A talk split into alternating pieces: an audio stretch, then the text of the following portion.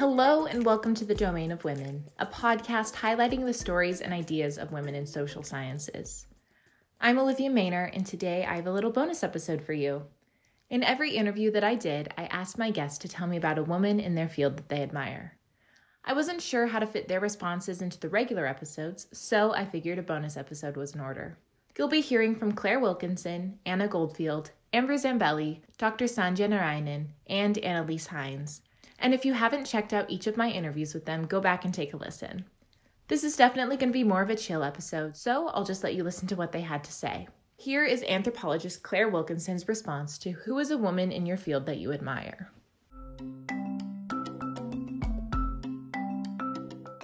Um, yeah, there's um, there's actually a woman in my field. Her name is Judith Okely. She was actually a professor at the University of Durham University when I first went to do my undergraduate degree, and then she left after a year um, uh, and went to a different institution. And then I reconnected with her later on as an adult.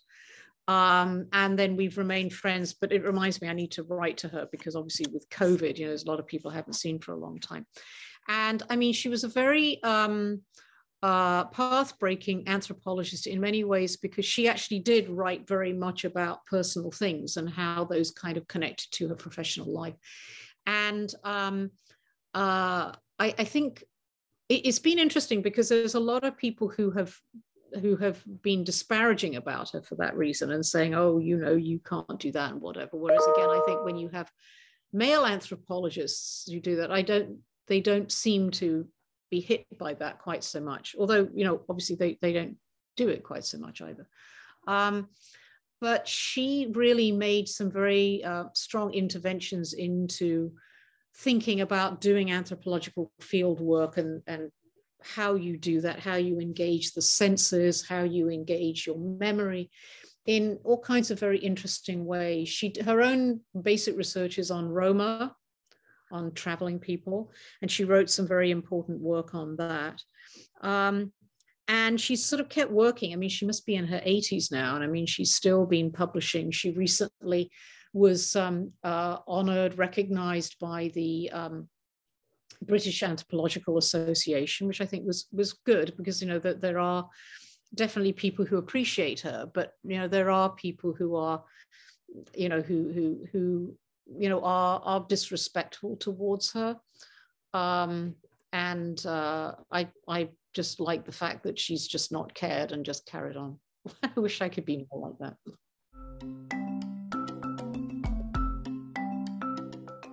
Now take a listen to the hosts of the Dirt podcast's responses. One person that in Paleolithic archaeology and specifically in the even more like niche um, zooarchaeology, which is studying animal bones to find out things about how people interacted with animals in the past. My um, one of my advisors, who's my external dissertation advisor, Dr. Teresa Steele, who is at the University of California, Davis, is not only um, a, a prodigious, you know, scholar and researcher and just like really excellent human being, but is very um, she tends to she really elevates women in the field and among her own advisees really um, tries to make sure that they are connected to other sort of eminent women scholars and so or at least you know like you said femme presenting scholars. And so um, she leads projects and so she brings people on um, and and shows how to kind of lead an archaeological project as a woman. Um, and so as a mentor and as a just kind of like as a, as a person i really look up to her and also just like she's a really great researcher. Like she's one of the most fastidious researchers i know. Loves a table loves a spreadsheet. Um, but yeah no so I, I in every possible way I, I really respect her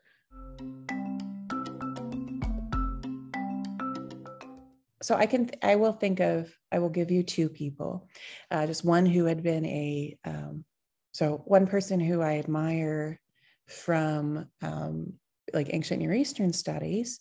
So her name is Francesca Rochberg, and she is an Assyriologist. and uh, she's a historian of science also. And so she's she's at the University of California, Berkeley, and um, she is she's brilliant. Like she's she's really brilliant and and also um, quite nice. Uh, which is is a nice combo Not to have. always things that go together. Um, but she like when I say she's really brilliant, um, like she like sometimes the MacArthur Genius Grant is like a bit of a swing and miss, um, but she was a recipient and like, a well deserved one. So she is a genius, um, and so something that but something that I admire about her is, um, in addition to her like brilliant academic work on like truly some of the like most impossible to understand things. Like she does like history of, of science and like history of math and like history of astronomy in ba- in like Babylonian astronomy.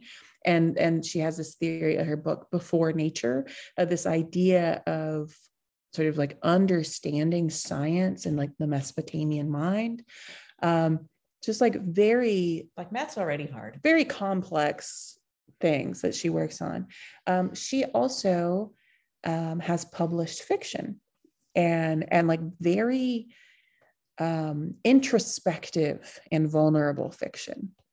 And I remember learning this when I was a grad student, and and I was just like, respect, like mad respect for that, um, because that was something that at the time I didn't really realize. Like that that is that is very much like what I want to do. I want to be in um, I want to do both fiction, liter- like literature, literature, and then like research and like academic writing. And the fact that she like melded the two, um, I find um, very impressive. But also, she's a genius. So, but so, which is what brings me to like somebody that like I, I definitely admire right now, um, and that Is is, that likely to change? no, no, no. I mean, Oh, like the the sort of like a holdover from when I was a student, Okay. but somebody that I admire now, um, as the person I am now, um, is uh, Steph Halmhofer. Yes. Um, so, so Stephanie Halmhofer is a so she is a um, Canadian archaeologist, and uh, she's a graduate student. She's a PhD student um, at the University of Alberta. okay, I was gonna say I forget It's where. the but- um, the Institute of of um, I think Indigenous and Prairie archaeology prairie archaeology um, at the university like that's that's the big one so she's she's a member of that institute and she is like her research is uh, really like fun and brilliant and she looks Really at cool. um, uh, pseudo archaeology and the archaeology of new religious movements um, in Canada. So she works specifically on Brother 12, which is a very banana pancakes. a very very specific and niche cult um, that's based in that was based. I don't know if it still exists. Um, well, certainly at like Google. in the time of brother 12 like the the actual like proprietor of it um was on um vancouver island victoria in british the- british columbia. the islands. the the which vancouver Island, victoria might be on vancouver island. It i don't know. Yeah, great. So it there is. there. That's where it Yeah. is. See i pay attention. Mm. um so she does this research but she also does so much work in the realm of um, on twitter and in conversations on podcasts and in her in like uh, popular writing uh, work countering misinformation and um, sort of anti-science and pseudoscience and just um, really like breaking things down and laying out the the underpinnings and explaining why pseudoscience and and pseudoarchaeology is is Yeah. directly harm like causes harm It's it's not it, like it isn't just like a, a way to like rile up pedants. It's like a it actually is like Okay. is harmful and hurtful. Um, and there are actual victims in in sort of its perpetuation. Um, so those are all great reasons to admire her. I also admire her because she is this established and known for what she does and and out there and available and producing and work known as a resource yeah And- like and she is i think going into her third year of graduate school in the fall? Yeah she's like our um, age. well yeah so i think she's going to her third year and she um, went back to school after a decade away. And so i find her to be such an inspiration as someone who because i just like in in thinking about going back to school i i just feel like old. I feel like old and out of touch and like washed up and all these no. things when like when like actually like I don't understand how anybody accepted me when I was 20 year 20 year old who like didn't know anything. Um, but that was what they wanted. and so just like going through like this like emotional experience of of um both an experience of emotions and one that was quite emotional. Um, and it's like I have, I appreciate Steph's work and Steph's presence um, so much more than I I think I would if I were anyone else. Uh, and not that I appreciate her more than any, but just like the very specific like blend of of qualities about her that um, she's she's known. She is a known quantity and she's young in her career. And after a gap and you know she's not she does such cool stuff. and it's not like the like the wonderkind sort of like getting your phd by 25 and tenure by 30 like dream that um, basically no one no one like achieves anymore. But that kind of i like she is not on the schedule of sort of like the ideal trajectory. And now let's hear from linguistic anthropologist sandhya narayanan. Oh, there's several. Um, I mean, I, I guess like it goes without saying, like Jane Hill, the late, the late and great Jane Hill, I, I admire a lot, um, and mostly because her her career, you know, her she her career and her field work and her research area and interests sort of spanned a large gamut of different types of topics from again like contact linguistics and multilingualism to like language endangerment to even her work on language and racism. And, and i sort of am like the I, I work on things in all of those areas but a lot of it would not have been possible without her really um, same with like you know you know Elinor Ochs uh, Judith Irvine, Susan Gal, you know, these are individuals, and then of course um, Marcyliena Morgan, right? These are individuals who who had these research interests, um, and it took them, you know, wherever they needed to go to do their research. But they but they did it in a way, and they've written things in a way that are both ethnographically rigorous and, and address issues of language, but also present really interesting insights about how to think about that relationship between language society in the long run. Um, yeah, so uh, those are a lot of the folks I admire. Uh, and then, of course, I, am a student of Barbra Meek as well, and and and I, I've been fortunate through her as well to sort of get a lot of this training and these insights about how to see the world. And i think like one thing that's that's also common amongst all of them is there's a kind of curiosity you know um, not that i ever met jane hill personally but from you know her students who, who are also like people who train me there is there everyone talks about like her energy and intellectual curiosity. But for all these women it's the same like there's a kind of energy and intellectual curiosity that they all share. Um, and for me, like I, I don't think I ever met others like that, uh, especially and especially like women to have that kind of combination of energy and, and breadth of curiosity and, and the ability to through that curiosity energy to like put things together and see how things connect together i i you know i i am always in awe of it um, but i also find it you know, really inspiring because again, like I didn't have many role models like that growing up. So to then get it and to come in contact with those individuals later on in life was always, uh, you know, it was eye opening and inspiring and aspirational for me to be like, no, no, I, I can be like that. And that is fine and that is okay. And finally, here's who historian Annelise Heinz admires. I, there are so many. I'm, I'm, really uh, incredibly grateful to and constantly inspired by um, the women who have come before me as, as historians. Um, but I will uh, just say someone close to home who is my graduate advisor, um, Estelle Freedman.